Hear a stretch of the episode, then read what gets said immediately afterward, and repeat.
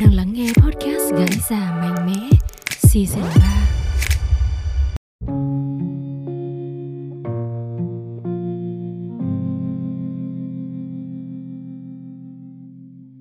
3.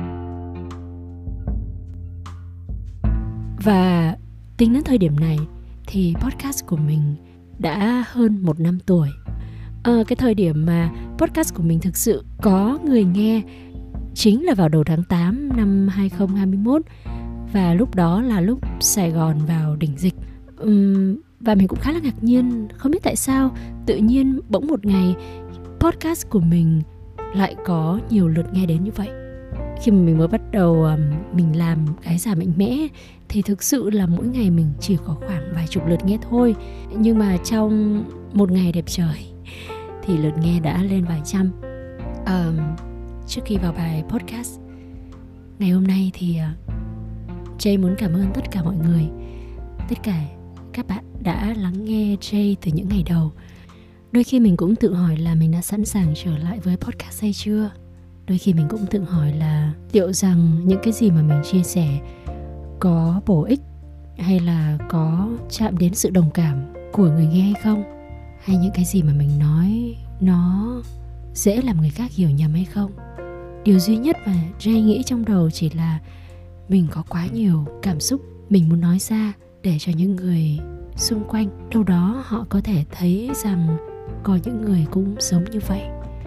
Và nó cũng giúp cho Jay hiểu bản thân hơn mỗi khi mà mình được tâm sự với tất cả mọi người những gì mà mình suy nghĩ. Khi mà mình lên sóng thì mình cũng có khá là nhiều băn khoăn. Và nhiều khi mình đã hoàn thành bài podcast rồi nhưng mình lại không dám đăng lên. Mình ngại và mình cảm thấy nó chưa đủ, chưa hoàn thiện.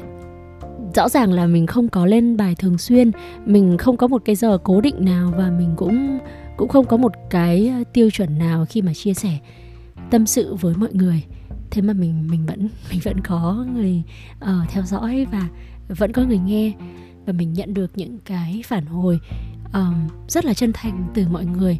Thì mình cũng tự nhận thấy là mình không thể nào mà mình cứ đăng lên những cái gì rất là bộc phát và nó không suy nghĩ được. Mà mình cũng cần phải có một chút gì đấy mình chăm chút cho cái phần nội dung. Và một lần nữa thì đã 1 năm rồi. Và Jay cảm ơn mọi người, cảm ơn rất nhiều.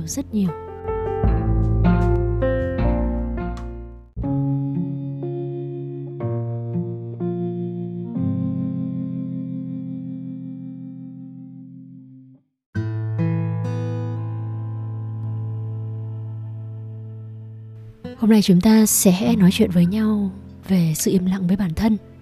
Cái này cũng đơn giản thôi.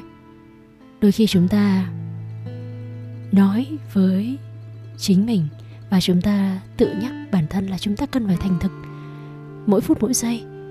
Chúng ta cần phải hiểu bản thân đang biết gì, chúng ta phải hiểu bản thân đang nghĩ gì. Và chúng ta cần phải cố gắng giữ mình tỉnh táo.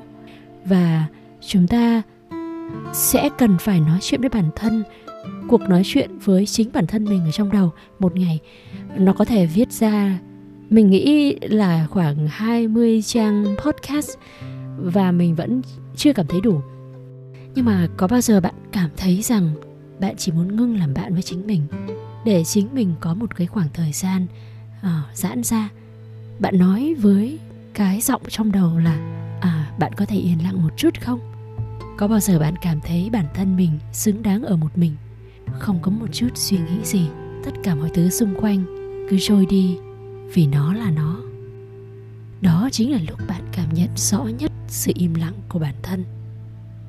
Thật sự là có những lúc chúng ta cũng không để ý về chuyện này đâu.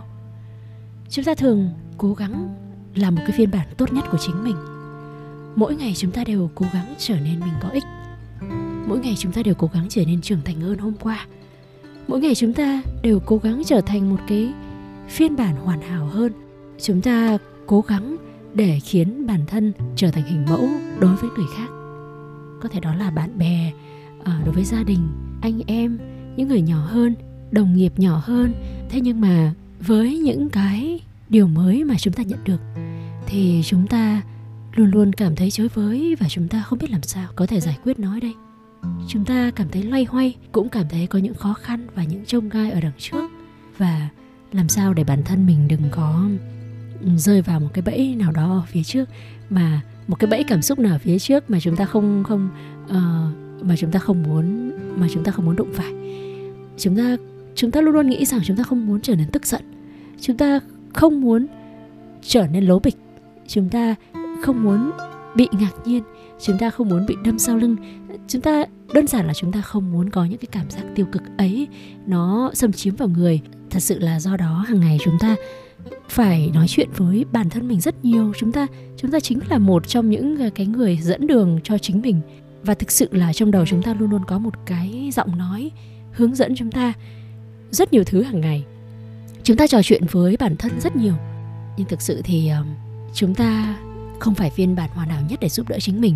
Và cái mớ bòng bong suy nghĩ với chính mình đôi khi nó làm cho chúng ta bối rối. Và mình chỉ muốn rằng một người ở bên ngoài nào đó có thể giúp mình lắng nghe những cái chuyện mà mình đang bí bách trong đầu.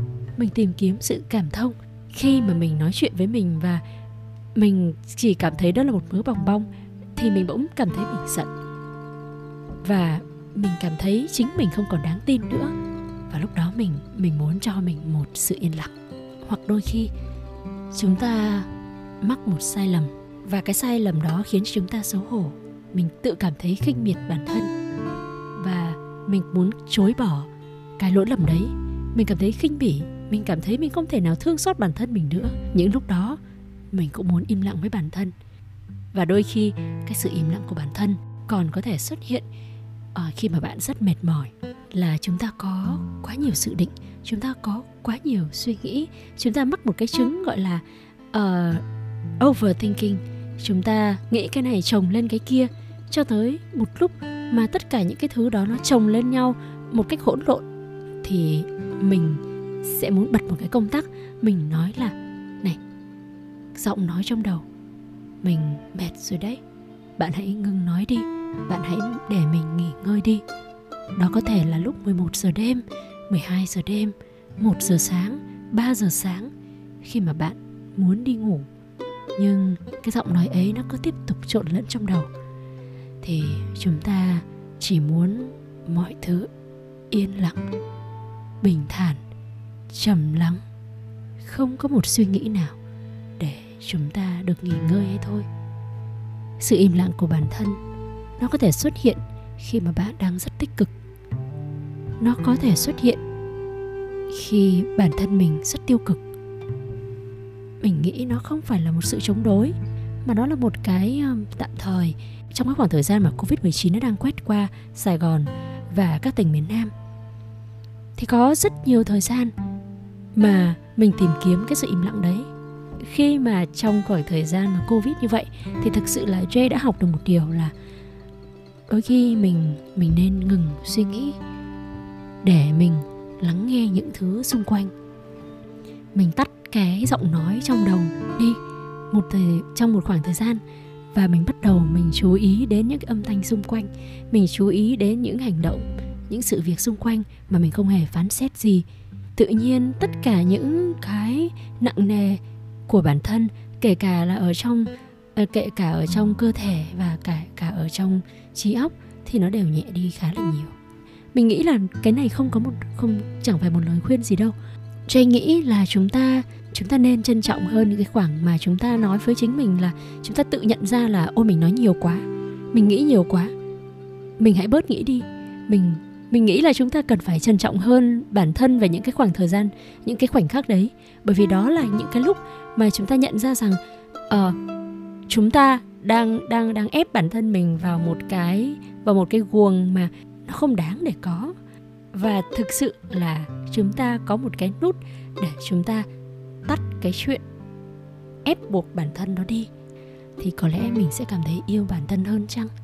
Bởi vì có lẽ chính lúc đó là những cái lúc mà chúng ta sẽ bớt cảm thấy ích kỷ. Bạn có nghĩ như vậy không? Có lẽ là cái liều thuốc tốt nhất với tất cả mọi người. Mình vẫn luôn để mở hộp thư và mình có một cái link nho nhỏ ở bên dưới phần mô tả để các bạn có thể vào đấy và tâm sự với mình.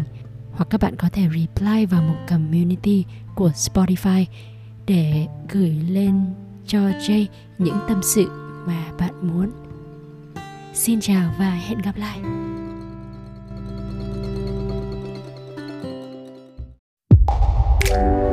Cảm ơn các bạn đã lắng nghe podcast Gái Già Mạnh Mẽ Season 3. Xin chào và hẹn gặp lại.